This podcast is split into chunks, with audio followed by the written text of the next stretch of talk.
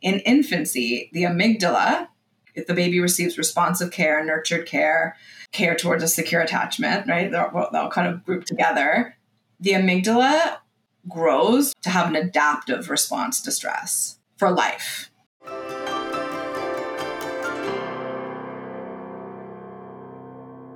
Are there things we can do as parents to influence the way our child's brains form when they're young to make them less susceptible to mental health struggles like depression, anxiety, or addiction?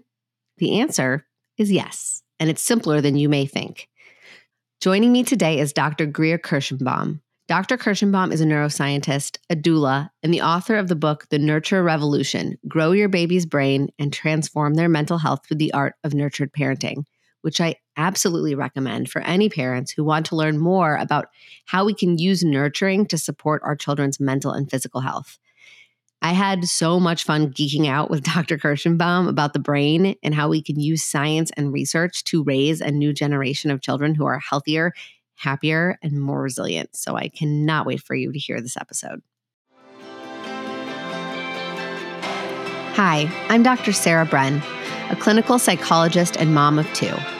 In this podcast, I've taken all of my clinical experience, current research on brain science and child psychology, and the insights I've gained on my own parenting journey, and distilled everything down into easy to understand and actionable parenting insights so you can tune out the noise and tune into your own authentic parenting voice with confidence and calm.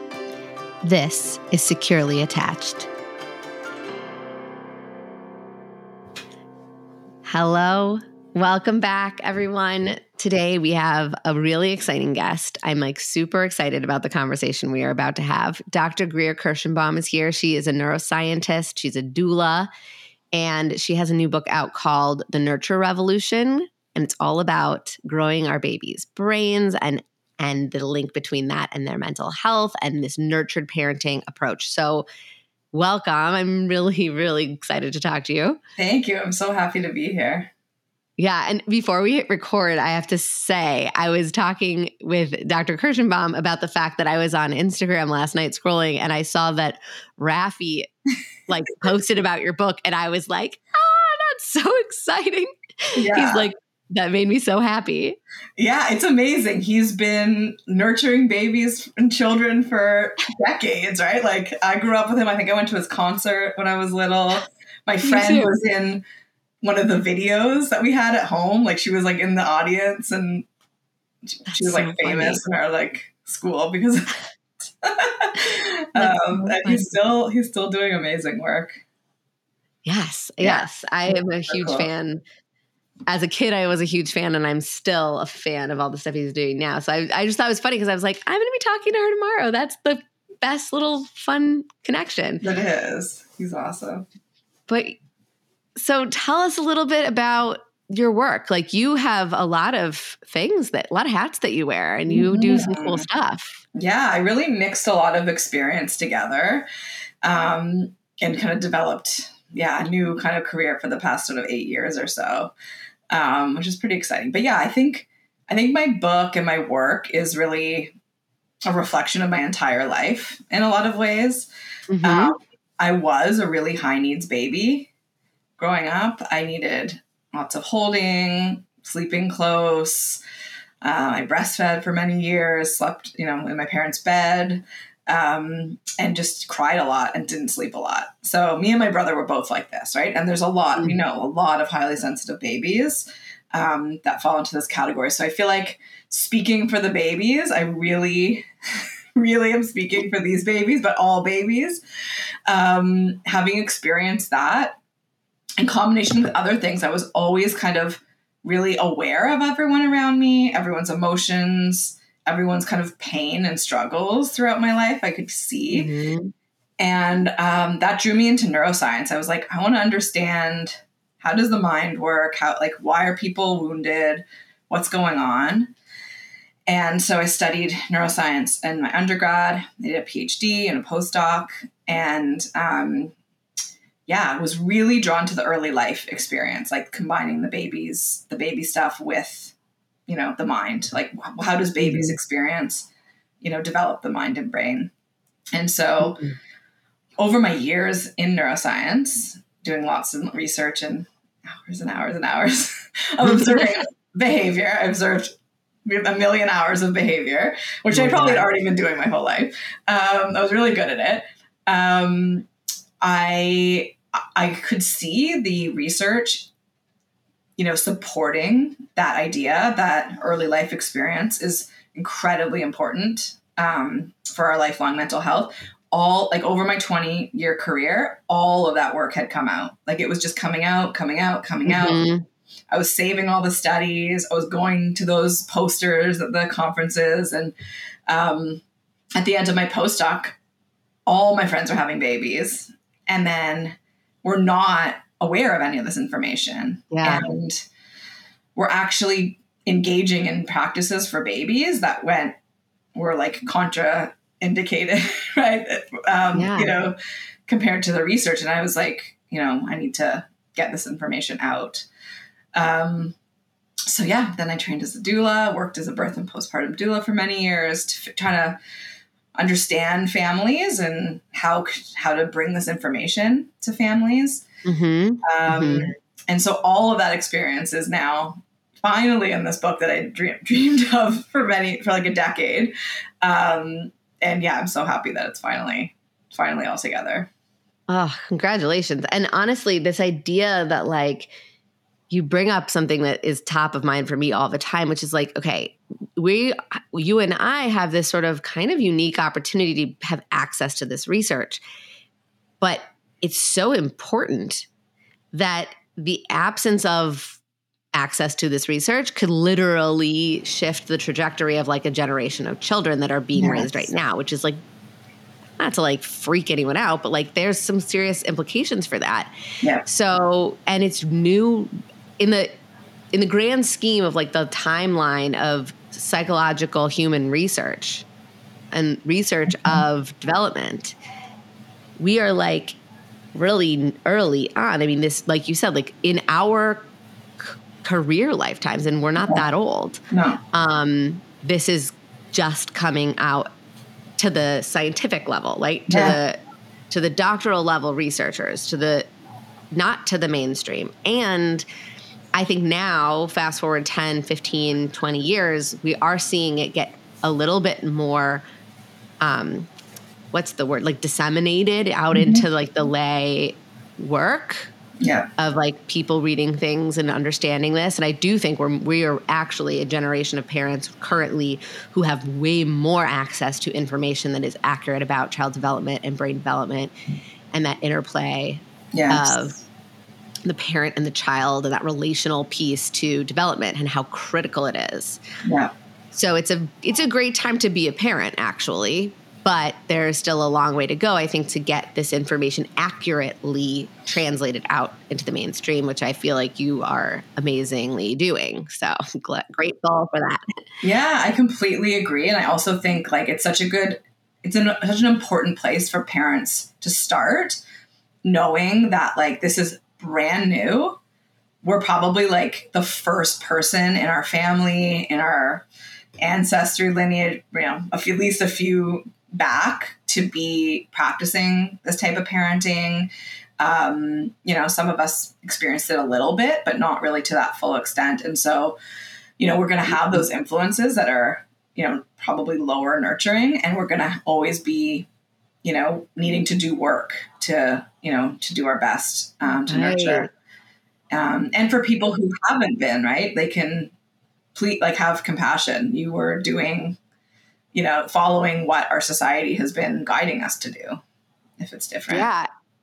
And you bring up a really interesting point because, yeah, we're talking about, okay, ooh, this is the first generation of kids that are like kind of more, not globally, unfortunately, at all, but many, many kids that are being raised right now are being raised by parents who are influenced to some degree by this information. Mm-hmm. Um, but those parents that are raising those kids, when they were kids, were raised by parents who were not influenced by that information. And so we, I mean, we talk a lot on this podcast about like intergenerational transmission of mm-hmm. trauma, of attachment styles, of parenting styles, all those things. And so yeah. we're we're at this sort of unique cusp in the the timeline in the history where we're we have a group of parents raising a group of children in a way that is profoundly different, probably, than the way the last many, many, many generations of parents were raised themselves. Yeah, so it's absolutely. a, we talk about cycle breaking. This is like the time of the breaking of the cycles. Yeah. Which is profound moment in our history, which is kind of cool. It is. It's amazing. It's amazing. And it does take time, right? I think so some people I work with are they come to me like, you know, knowing I, they had really, really difficult experiences as a baby, as a child, you know, with relationships with their parents, and they want to give something totally different to their children. And you know know that how hard it is right? They're like i can't change all of it. Like that's mm-hmm. that's too much. And i'm always you know always encouraging them whatever we can change like if we change five things out of a hundred you are breaking that cycle that much you know in in order for your child to have a different modeling, different experiences, a different brain, you know, to pass on mm-hmm. later.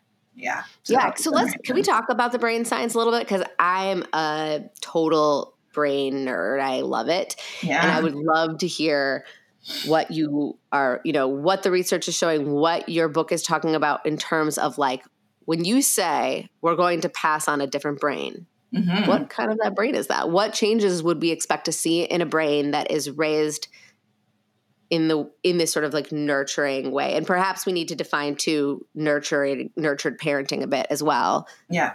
Yeah for sure. So i'll define nurtured parenting um, first. Um, everyone can have you know there's lots of different gener- uh, definitions. There's gentle parenting responsive parenting. Um, you know my definition i've taken from the neuroscience literature.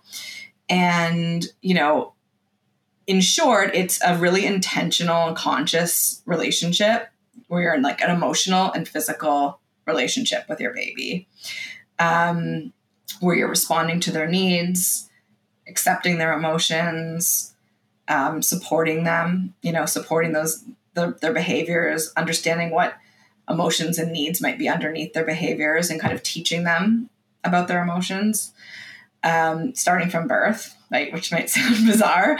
Um, not, also, not if you've been listening to this podcast for a while, because people are like, I will tell peer. I'm I'm very well known for telling parents like speak to your infants, yeah, because they might not know the words, but the tone, the facial expressions from birth, we should yeah. be having conversations. The second they're born.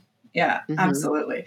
So the communication is another part, right? Nurtured communication, making sure you're having those conversations face to face you know, totally like without distractions, without phones, without, you know, all the things going on, just really having your presence be with your baby, you know, at regular times, starting from birth. Um, supporting their play and exploration goes along with that. The next big part is nurturing stress. So, you know, accepting them mm-hmm. regardless of the stress in their body and being there, you know, to lend them, you know, our mature brain to bring them from states of high stress to low stress in a reliable way. You know, similar yeah. to we touch. we talked about this before, right? I think all a lot of the para like the, the systems in the brain that develop secure attachment and develop this brain circuitry, this you know regulated stress brain circuitry that I talk about, they develop in parallel. They're developing at the same time in different you know parts of the brain um, in response to this kind of nurtured parenting.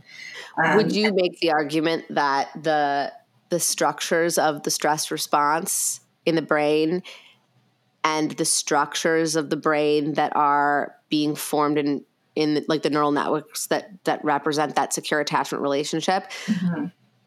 would you say they inform the health of one another i don't know about that i don't know about that i think i think as far as i've looked at it, they sort of seem to be developing at the same time.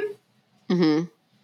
Um, but yeah, if I think about like, yeah, I don't know if like the, the areas connect necessarily, but no, but I'm thinking less about like, are they physiologically connected, but more like correlationally. Like if you right. are develop, like if one isn't developing properly, mm-hmm, can mm-hmm. the other fully develop properly? Yeah, hundred percent. Because I think when we you know, are parenting towards a secure attachment and towards a nurtured brain, you know, it's essentially paying attention to the baby's nervous system, paying attention to their stress, buffering their stress, being responsive, um, interacting with a baby.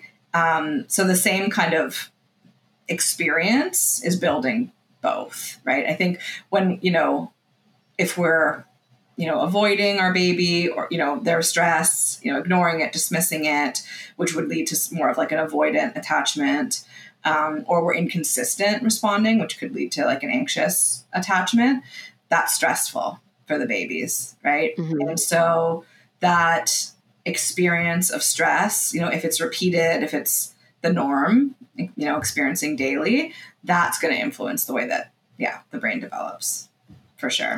So interesting. Yeah. So can you talk a little bit about these the the stress response, the structural pieces that are being developed from birth and how mm-hmm. how they have an interplay with the way we're like kind of raising yeah, absolutely. Absolutely. The last I want to say the last part of nurture in my model is also nurtured sleep.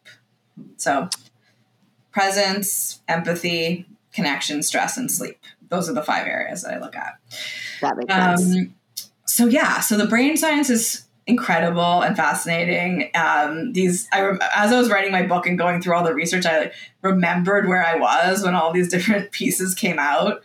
Um, and it's so cool because it's it brings in so many aspects of biology, like the the way that we nurture babies is changing their DNA, their protein expression, the way that certain parts of their brain develop, the way their neurotransmitters develop, the way their gut, you know, gut microbes develop. It's it's incredible um, the amount that it can do, and because it changes epigenetics, um, which are markers on DNA, the nurtured experience does get passed on to the next generation.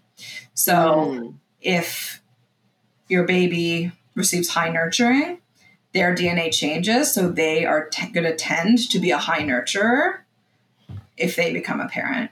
Same thing if they have low nurturing, their brain, and which is many many of us, right, coming into this, mm-hmm. um, we might have epigenetic markers that make us, you know, tend to be low nurturers. And so that's another reason why it's so much work to break these cycles, right? Which mm-hmm. we can. It's just a challenge. Um, okay, so let's talk about the brain areas. So, so the main areas of the brain in stress are our amygdala, which um, is involved in detecting threats. So threats in our environment, a wild animal. um, you know, there's all kinds of threats for babies, right? Separation is a threat to a baby. Mm-hmm. Um, you know, being hungry, uncomfortable, lonely. Um, these are all ways that babies detect threats. Like they're different than us, right? Um, and then internal threats. So these might be more advanced, right? That us adults have, like an email, um, a worry, a concern, um, but even things like that are acute threats, right? Like a traffic, you know, incident or, or things like that, right? They mm-hmm. essentially alert our brain and body to say, whoa, something scary is happening. There's a threat here. Let's get the body ready to respond. And so the next part of the brain that does that is called the hypothalamus, which is extremely complicated and interesting part of the brain. Um, and it, you know, starts the stress cascade into our bodies. So, you know, mounts cortisol, adrenaline, all of the stress hormones we need to transform our brain and body into a state to respond to a stressor. And then the last part is a shut off mechanism to turn off the stress. And so the brakes for the stress response are in the hippocampus and the prefrontal cortex. Okay. So in babies, they actually don't have that last step that can function. Mm. They don't have a brake for their stress system. Their right. their hippocampus is extremely immature and developing, and their prefrontal cortex, same thing.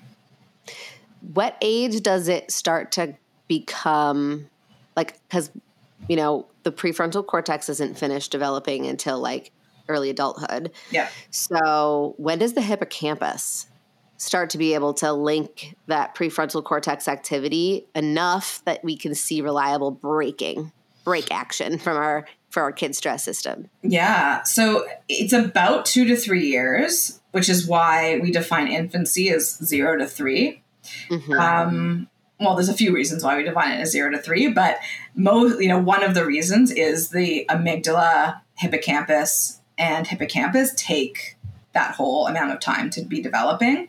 And there are sampling experience in order to build and develop throughout those first three years.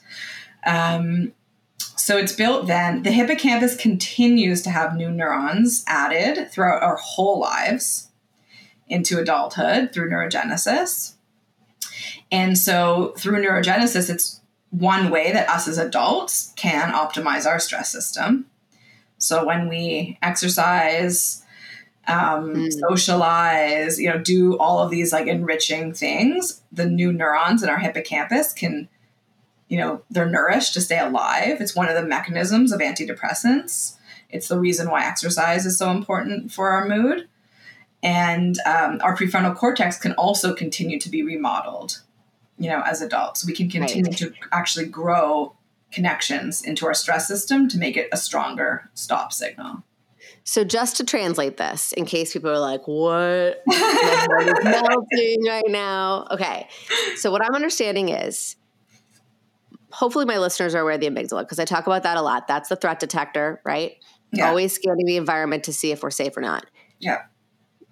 Usually when I talk about it, I bypass the the limbic system stuff because mm-hmm. it's confusing and I usually yeah. go straight to the are we in fight or flight or are we in rest digest? Yeah. But what I'm hearing you say, if we're going to get really granular about this, is one that there's a series of steps that our brain goes through after we've detected a threat, and this is, by the way, happening in like milliseconds, mm-hmm. I'm assuming, mm-hmm. um, that for like a mature adult brain, or even a brain of like maybe a younger child, there's a process in place, just all inside the brain's building blocks, to sort of say, I see a threat. I recognize this as a threat. There's that like hippocampal response because that's that memory like oh i've learned enough to know yep i'm i'm correct here mm-hmm. and then there's some communication between the thinking part of the brain which is the prefrontal cortex and that memory system saying like do we need to react yes or no quick decide hit the brakes or mm-hmm. false alarm hit the brakes or yeah. no no no no this is for real get those sirens blaring like we, there's a fire and we're going yes now babies don't have any capacity to make that decision Yes. That decision making skill gets better as they get a little bit past the sort of toddler stage, like that three years plus. But my guess is, since we know that the prefrontal cortex isn't done cooking until like 26, yeah.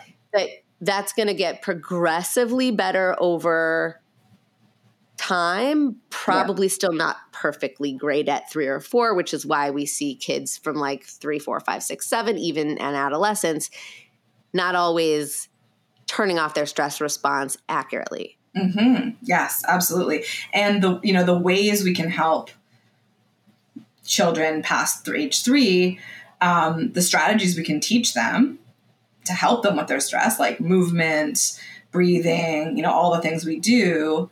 That's you know going through those those brain areas as well right? So, ah, and that's the neurogenesis piece, right? So, by neurogenesis, you mean you're literally growing new bits in this mm-hmm. brain, right? Like new connect, new neural connectivity in the brain, yeah. so that when we're learning, we're actually changing the structure of the brain.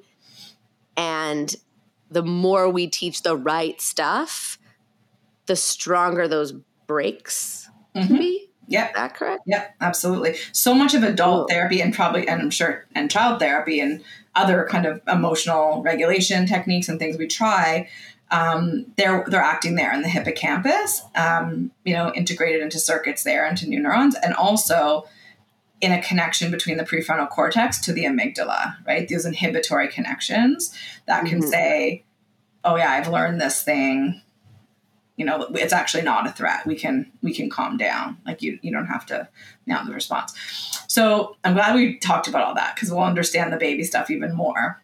So in babies, not only so they're not only are they are we you know when we provide co-regulation and you know our presence when our babies are stressed to be that brake for them right they don't have that brake they need us to go from a state of high stress to low stress we don't we help them in that moment because they're unable to get from that high stress to low stress on their own but by doing that um, as well as all those other things playing you know the positive brain states as well the communication you know the stress response the sleep we're building every single part of the of the brain that I just mentioned. So in infancy, the amygdala, if it receives, if we, if the baby receives responsive care, nurtured care, care towards a secure attachment, right? They're, they'll kind of group mm-hmm. together.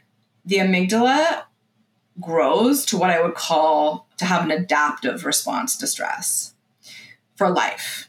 So it's set, mm-hmm. it's like a sensitive period where the sort of strength of the alarm in the amygdala is built. So if a baby's nurtured, their amygdala will grow up and tend to not get set off really, really easily, not be hyper vigilant, not mm-hmm. be set off by all kinds of, you know, unimportant things. Mm-hmm. It will mm-hmm. grow up to have an adaptive response to be set off by really pertinent, real, realistic threats.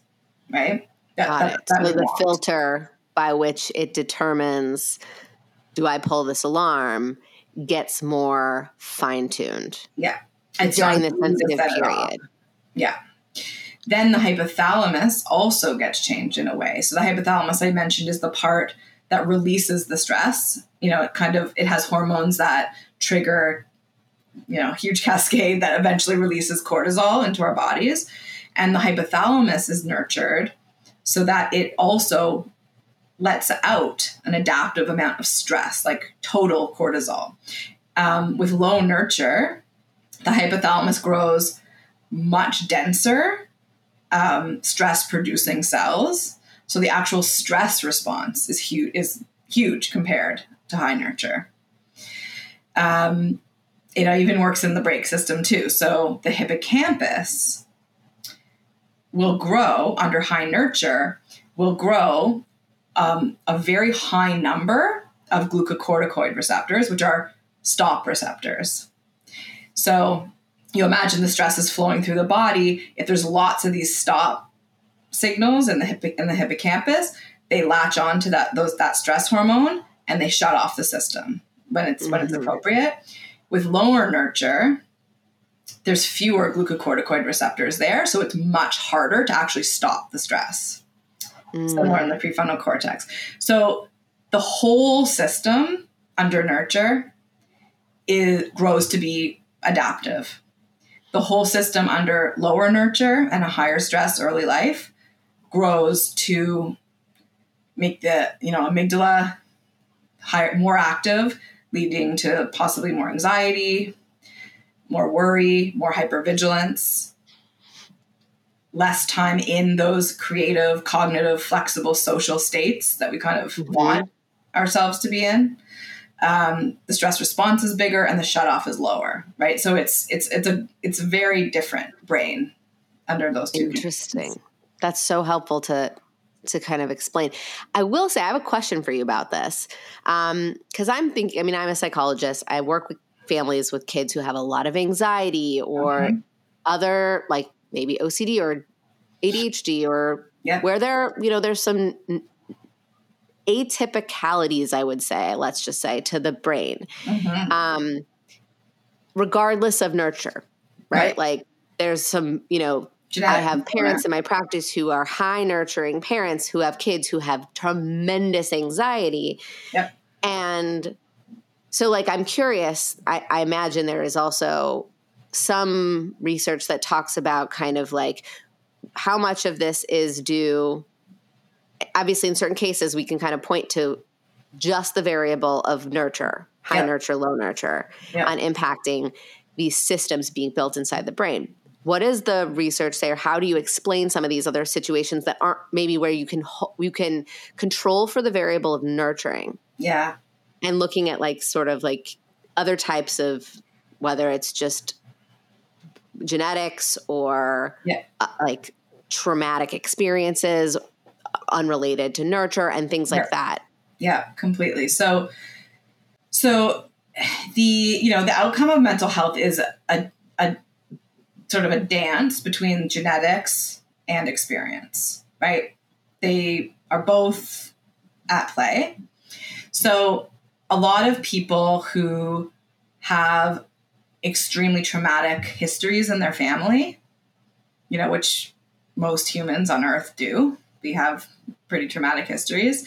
Um, that's inherited and through epigenetics. So if your ancestors were in war, famine, um, genocide, you know, all, had immigration in their history, right? Any sort of, um, you know, really adverse experience, that was encoded into their stress system in terms of epigenetic marks. So that means that in that family, that stress system would tend to be heightened. And that could be in any part of that stress system that I mentioned, right? Mm-hmm. Mm-hmm. Um, and so when we nurture, it, so so every you imagine every baby is born somewhere along a, stra- a spectrum of like stress reactivity or mental mm-hmm. health vulnerability to to um, yeah, opposite vulnerability, res, uh, resilience, right? So you know, imagine you know a, a child like you just mentioned, perhaps their history, and we also have our genetic code, right, which can also influence mental health outcomes. So you know, a child like you just mentioned, they might be inheriting a genetic code that puts them towards that more susceptible end of mental health. They mm-hmm. might be mm-hmm. inheriting epigenetics that also put them towards that susceptible end. But nurture is still having an impact in that child. Yes. So if that family is nurturing, you know, let's say that child's at the far extreme end of susceptibility to mental health issues, that nurture that that family did move them closer to resilience. And that doesn't mean that the outcome is perfect mental health. I don't think anyone would ever ever have that um, mm-hmm. anyway. But it still matters. It's still really important. Yeah. Because that family through nurture was also able to reverse a lot of those epigenetics that that child had. Like not fully right. take them all away, but it it absolutely moves them towards resilience and that's unique right. for each person because everyone's starting somewhere different on that spectrum. Right. That's I think a really helpful distinction and like kind of a frame to look at a lens to look at this through because I do I could I can just I I can like hear the the parent listening to this podcast in my mind who's got like who is like really done this work, right? Has yeah, really absolutely. worked on becoming uh, attuned and responsive and nurturing parent and still has a child who has exactly these things you're describing like mm-hmm. really high reactivity a really robust stress response that yep. takes them a long time to come back down from and might be listening listening to this being like but i'm doing all the things and it's not making them not not like this Absolutely. what am i doing wrong and i just want to make sure it's really clear that like you may actually be doing a lot to make it better and you're just not seeing how bad it could be exactly you've not been able to provide that nurturing yeah. because this child may just be born with these like biological markers that yes. put them at high risk for becoming sort of high anxiety high stress response low regulation mm-hmm. yeah and when we look at you know individuals that we all work with and know we're probably almost nearly all of us are probably born pretty susceptible these days, right? Like having inherited, you know, histories, the histories that we have, right? It's um, we're all somewhere there. Um, and the other thing, you know, the other way is with low nurture, a baby who's born really susceptible, they're going to become more susceptible right. to issues, right? right? So really, like you know, having compassion with these parents, have compassion for yourself because you've you've done so much already. Like you said, you're not gonna doesn't mean that your child isn't gonna have any issues, right? I think it's gonna take several generations to change, you know, what's what's already, you know, sort of been built into a lot of us. Yeah. Right? Yeah. No, that's important. I think that's and encouraging too, because it's like, don't stop. don't stop what you're doing. Yeah even if you if it doesn't always feel like it's working. Like the science says it's working. It's yeah, working. and it's it's really a long game. Nurture is a long game. Like it's not like you're going to start, you know, some of these practices and then immediately see a difference, right? It's like we're talking like years, right? We've already mentioned it takes 25 at least 25 years. Um, you know, for our brains to go through adolescence. Um, the other thing that's really interesting and cool about the development of these emotional systems, you know, so my field is zero to three. This is a huge um, critical period, sensitive period for for the stress systems and mental health to form. There's two others in life. Mm-hmm. One is adolescence, so nine to around nine to 14 mm-hmm. and then the other is when we become parents, which I also talk about. Yeah. I was matrescence is so something I'm super interested in. I feel like no one knows what it means. Can you talk about matrescence for a second? Can you define it for people? Yeah, absolutely. So matrescence, there's also patrescence. It happens for yeah, true. For um, for yeah, it's been studied really well in moms and dads, um, biological moms and dads, and also adoptive and biological uh, gay dads. Um, so it does and like there's still more groups that we need to include because so many other people become parents, but it does seem like um, for everyone who becomes a parent, their brain undergoes like huge reorganization, huge neuroplasticity, and many, and I highlighted this in my book as well, almost all of those brain parts that I just mentioned, they become plastic again when we become parents. So, does that mean that by having an environment that is very high nurturing of parents could, in theory, reverse or structurally shift a person's sort of hardwired stress response and vulnerability to mental health, mm-hmm. poor mental health outcomes? Yeah. Yeah. It's a really incredible opportunity for parents to reshape their mental health in, in, when they have a baby. Yeah. And that is so exciting though. Yeah, it's really incredible. It's really incredible. So if you're listening to this and you have had mental health challenges in your life or any sort of traumatic experience or adverse experiences, whether they were in childhood or later in life, there's this new kind of like opening window of opportunity to do some serious healing of those like literally healing those brain systems in this sensitive period of matrescence or patrescence. Yeah. And, yeah. and if I'm not mistaken, you go through matrescence or patrescence with every child you have. Yes, you do. You do. Um, yeah, and that's it. I think I met so many parents along my way that were like, you know what, I, I wish I had done way more therapy before I had a child. There's so many more things I had to change, and I was I don't think I was ready. And I, you know, based on this work, you know, I say to them, this is the perfect time to be healing. Yeah. Like, this is the time to be healing. You know, both, you know, the more, and the other thing that's important about it for people to know is the more time we spend nurturing our babies, holding them, smelling them, feeding them, taking care of them, attuning to them, the more our brain changes in, through matrescence and patrescence. So, so there is an interplay, um, a biological feedback that is occurring so that when we nurture our child, we are also receiving very similar effects. Yeah. Yeah. Yeah. Absolutely. Absolutely. I imagine this has impacts and implications for even the treatment of perinatal mood and anxiety disorders. Yes, because, you know, in my experience working with many families as a doula, so often like medical advice was like, get the baby away from them, like let them heal, sleep, whatever until they're feeling better and medication is starting to work and all this kind of stuff. And really, with, you know, if it's possible with support, we actually want to keep the baby very close. Right.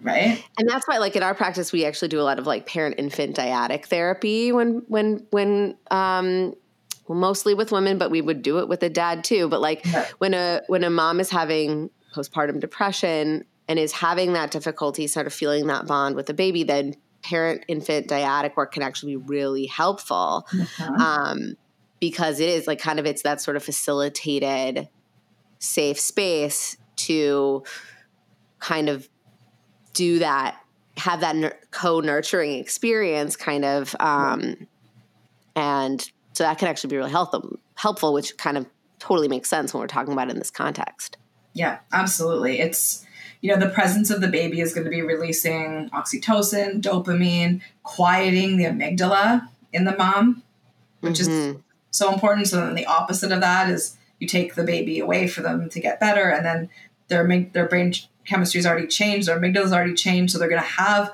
heightened fear, worry. Um, they're going to be lacking oxytocin and dopamine that they would be getting from the baby. That's all going to be beneficial towards yeah healing. Yeah. That's so interesting and super encouraging. Such a hopeful, like Mm-hmm. nothing is done, nothing is final. There's always these opportunities to like do something a little bit different and get a different effect. And it's not like, you know, you, we, you hear like, oh, there's this critical period of zero to three. If I miss this window, I've totally messed up. I've Yeah. missed it. Yeah. And the reality is, no, you haven't. And it's never too late to start doing this sort of nurturing approach to parenting. Um, and sounds like there'll be another opportunity in adolescence for that brain to open back up and for these new sort of like, and then again, for you as a parent, for you to be kind of shifting the way that you approach your own mental health throughout every iteration of parenting, right? Like multiple times, every time you have a kid, like, you know, I have a, a parenting course for zero to one. And I, Mhm. I was like, I'm, you know, I love to get brand new parents into this course and that's great. Mm-hmm. But you know who likes to take my course more than the brand new parents are the second time parents. I get so many second time parents taking this course because they're the ones that are actually like, oh, you know what? Now that I've gone through it once and I'm about to go through it again, I actually realize, okay, I want to do this a little bit more intentionally this time, or I have, I have more mm-hmm. awareness of like how much support I need and want this time around. And so, which speaks to this idea is like it's not too late. The second time you have a child is also a really great time to do this work because obviously it's going to benefit your second child. It will benefit your first child. And it's also going to benefit your brain that 2nd time around because your brain is going through that matrescence sensitive period once again. Yeah. So cool. It is. It's amazing. It's amazing. Yeah, when you were um, just talking about it not being too late, I wanted to add, you know, there's a study in, you know, a lot of the low nurture, you know, environments were studied in um, children who were raised in orphanages. hmm And so there was a study done. So, you know, the earlier they're adopted and nurtured, the better off they do for all social, emotional, co- cognitive measures, um, you know, as close to zero as possible. Um, but even for children who were adopted, you know, out of that sensitive period of zero to three, they, st- they still might struggle with issues in their childhood. But if their adoptive family is highly nurturing through all of childhood, and then through adolescence, then it it does repair. It does repair, but it's that long game again. You're not Mhm. right. You're gonna still. You have to remember how long the brain's developing for. Yeah. Which is both frustrating and exhausting as a parent. Like, oh God, I'm going to have to be doing this very intentionally for Mhm. 26 years. Mhm. dang, that's a long time. Yeah. But also, it's very hopeful because it's like if you're coming into this information, because like we said at the beginning of this episode, this is all relatively new. Not everybody was informed of this Yes. when they had a one year old, you know, when their baby was in the sensitive period. It's encouraging to know that like you've got a long time to shift. Yeah. And it it definitely has the potential to shift the actual develop like brain development of your child. Even if you are listening to this podcast and you have a seven year old, Mhm. it's not too late to make a of course we're like it's not too late to change but it's not too late to make a structural change in your baby's brain or your child older child's Absolutely. brain so Absolutely. It's good to it's encouraging Yes. Yes. Completely. i love this so um we were talking a little bit about like strategy like if you apply these these approaches can you briefly kind of mention some of these approaches like what would it look like Mhm. what are some of the the actual things a parent might do that would help. Mm-hmm. Yeah, absolutely. So, so I think the first, I started to talk about like the foundation of nurture is to have what I call a nurtured presence.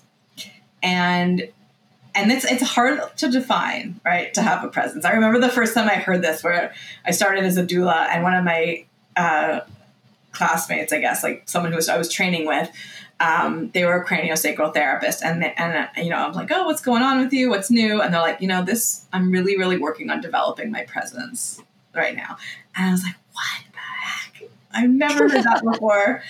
Um, but it's it's really important, right? So our presence is you know how regulated we are how able we are to regulate um, it's not about being like never stressed out at all. It's just about being like mm-hmm. aware of our nervous system and you know aware of you know having effort to return you know to to regulation as much as we can um, and taking care of ourselves.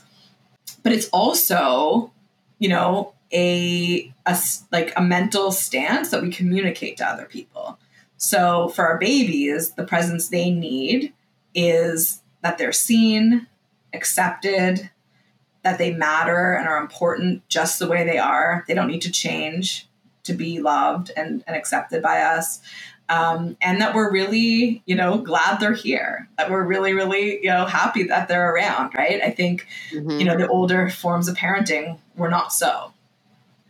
It's so funny because when you say that last piece, it makes you think of like delight, which is a variable when we measure attachment security. One of the big predictors of attachment security is can a parent delight in their child? Um, and that makes me think of delight from like mm-hmm. Mary Ainsworth's work. Yes, absolutely. Absolutely. I think it's so important to show our babies that all the time. And so um, you know, I, in my parenting, I try to, you know, at least once a day to be, you know, in delight of my, of my son. Um, and he loves it. Like we were in the pool the other day and I was just jumping up and down, you know, saying sweet things to him. And he's like, do it again, more jumping. he's like, I love this. Oh, so sweet. Um, and, you know, and also allows us as parents, like in that moment, I was so present, so anchored, you know, so like nurturing myself too. Like, yeah, you know, so well, like, much gratitude. There's such a mutuality there. Like when we are delighting in our child by nature of that delight, we're we're feeling good. Yeah. Like it's not performative. Like real delight is like delightful for us. It's delightful. It's, it mm-hmm. feels really good. It's like, and to be fair, like I'm not, you do not need to delight in your children, and there's no way we'll ever delight in our children all the time. It's like these are states that we move into and out of. We just want to make sure that they exist, right? Exactly. That they're there sometimes, probably yes. daily, yeah. um, but not 24 7 because that's not realistic and not necessary either. No no, no, that's way too intensive and high pressure and it, like just yeah, not real, not real. Not delightful. You can't not be delightful twenty four seven. Nobody can. I don't care how cute your baby no, is. No, can't no. be delightful. It's always, it's always going to be a challenge too. It'll be challenging times. Um, and so a huge part of that nurturing presence, I think, is to also be understanding that our children are going to have huge ranges of emotions all day, every day. Mm-hmm. And we need to have that accepting presence in all of them, which is quite a lot of asking a lot, right? It's asking a lot. We have to do a lot of learning, you know, in order to do that because probably many of us were not accepted when we had high stress in our bodies, when we were angry, sad, you know, all those, these big emotions that we have. So often we were told, I don't want to see that. I don't like that. Go into another room until you're happy um, mm-hmm. you know, things like that. And so switching that around to really be, you know, be accepting of everything is really, really important. And they need to know that um, as well. Um, so that's a huge one. Um, the next one is is what I call nurtured empathy, and so mm-hmm. this is helping our you know our children understand their emotions, right? Really um, you know, through empathy, through talking to them about their emotions, through linking their emotions to needs and meeting those needs. um, in the literature, this is called reflective functioning or parental reflective functioning. Like um, I learned from Arietta Slade. Um, Mm-hmm. yeah, all, all of this stuff. Um, um, so important, so important. And I think, you know, both the presence and the empathy, I don't think many of us received growing up. This is all brand new as well. Um, I think myself and so many of my peers started to understand that we had emotions and we could express them probably closer to like age 30 um, at age one or zero. Um, so we're kind of giving our kids a like 30 year head start to what many Right. of us um, have. And I do. It's funny because, like, I feel like some parents instinctively get this. Mhm. Like, you don't have to be taught this by Mhm. a neuroscientist and a psychologist, right? Like, n- I do think, like, when I think, and I'm very lucky, when I look back at like my parents, like they were really attuned and I was allowed to have my emotions and they would help me name them when I was a kid. And perhaps that's one of the reasons I ended up, you know, in the field that I am today and why I do think I have very high reflective functioning as a human being Yep. but this isn't to say that like every single person that's you know raised by someone of a of like a much later gener- earlier generation didn't get any of this it's just Yeah. you know i think that it's not as it was not as common Yeah. It was not as common, and I think would have happened in different degrees, right? It might it might have Mhm. happened, but it might have also been conditional, possibly, right? There's all different Mhm. mixes, right? Like, yeah, in my own or it experience, happened from your parents but not your school teachers not the you know what i'm saying like i don't think you're getting it from all the grown-ups in your life as a real Mhm. kind of um sort of wide reaching this is what i can expect from all people kind of Yeah. thing yeah, absolutely, absolutely, yeah. We've had so much more work on how to how to translate it, right? How to how to help out. yeah um, yeah and then yes the other parts are the connection part i mentioned like making sure you have you know un you know undistracted is that the right word? You know you have no distractions and you're intentionally in a back and forth conversation with your baby. And that can put that delight part put that uh, presence part in there right? You want to have presence for that. Um, just you know letting your baby lead a conversation. This is brand new to many, many parents that babies can do this. And they can do it from a couple hours old, like sometimes immediately when they're born. They can mimic facial expressions, um, respond to sounds, you know, really engage you in a conversation. Babies are really, really born ready to communicate. And that goes all the way through that zero to three. I think a lot of there's a difference between um, attachment and bonding, right? You know, the attachment is baby led, where the baby is like, I'm making a sound, like I'm inviting you in. And you respond and then go back and forth and back and forth. And bonding is parent led, where they're like, I feel like playing with you. So let's do this. And I'm kind of leading it, right? So babies do need that baby led back and forth. Um, that's called serve and return, right? There's great Mhm. videos people can look up to see that. Um, and and then stress, right? We need to be there for their stress. So Mhm. it's that simple and that hard, as I Yes. always quote, quote i know Grubb, right? we Yeah. have a lot of episodes on like co-regulation and like how to do it so if people are curious on like how do you actually like respond to your child's stress response like i would definitely go check out those those Yeah. episodes i can It link takes the so show much work for our for us It's to be hard. comfortable, right? Right. It is. It's a lot i mean it's a lot of stuff we have to do. It's a lot of stuff we have to do with our child. It's not easy. Like not i'm there's no question that this nurtured parenting or one of the million other ways we want to describe it but like it is more work. Mhm. it is it is like you said it's the long game. It's labor intensive. It's emotionally demanding. It Yeah. requires a, a lot of sort of of work on our end self work and Mm-hmm. presence work and it's it's not easy there's no question i think parents who recognize the the value of this and and commit to showing up and trying their best at it um need to recognize that it's really it's hard and it's worth it it's Yes. really worth it but It it's is. really hard so i don't want people to come away from this thinking like it, it the expectation is like you should be able to do this and it should be a breeze. It's just, yeah.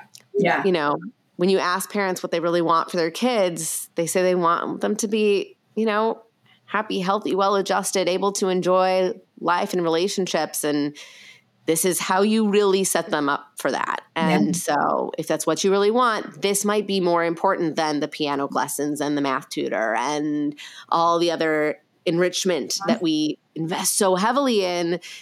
That's great, sure, but I actually think investing in this is more important if you're gonna if you're gonna pick one.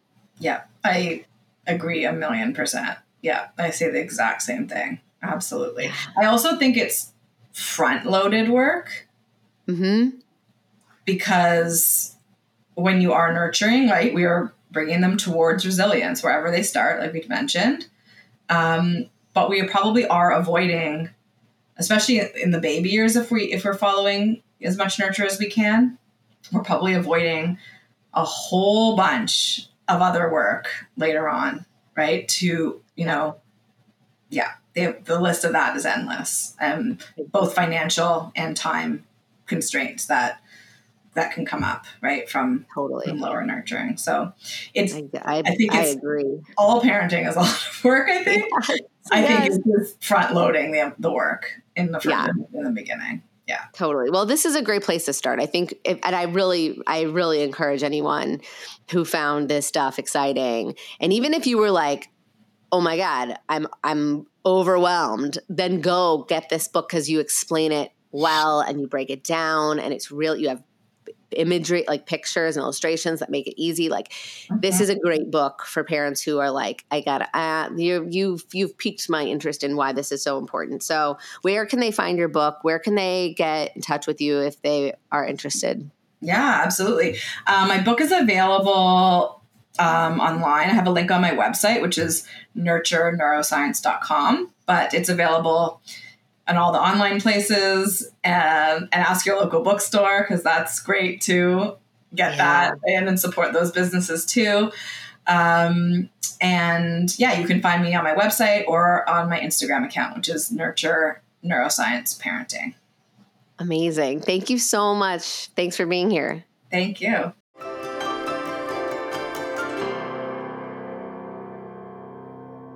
Thanks so much for listening. As Dr. Kirshenbaum and I were just discussing, many of the strategies we can use for creating healthy structures in our children's brain are also the keys for helping them form a secure attachment, which is a huge factor in lifelong mental well being. If you're wondering what exactly you can do to help them establish that secure attachment bond, you're going to want to check out my free guide, The Four Pillars of Fostering Secure Attachment.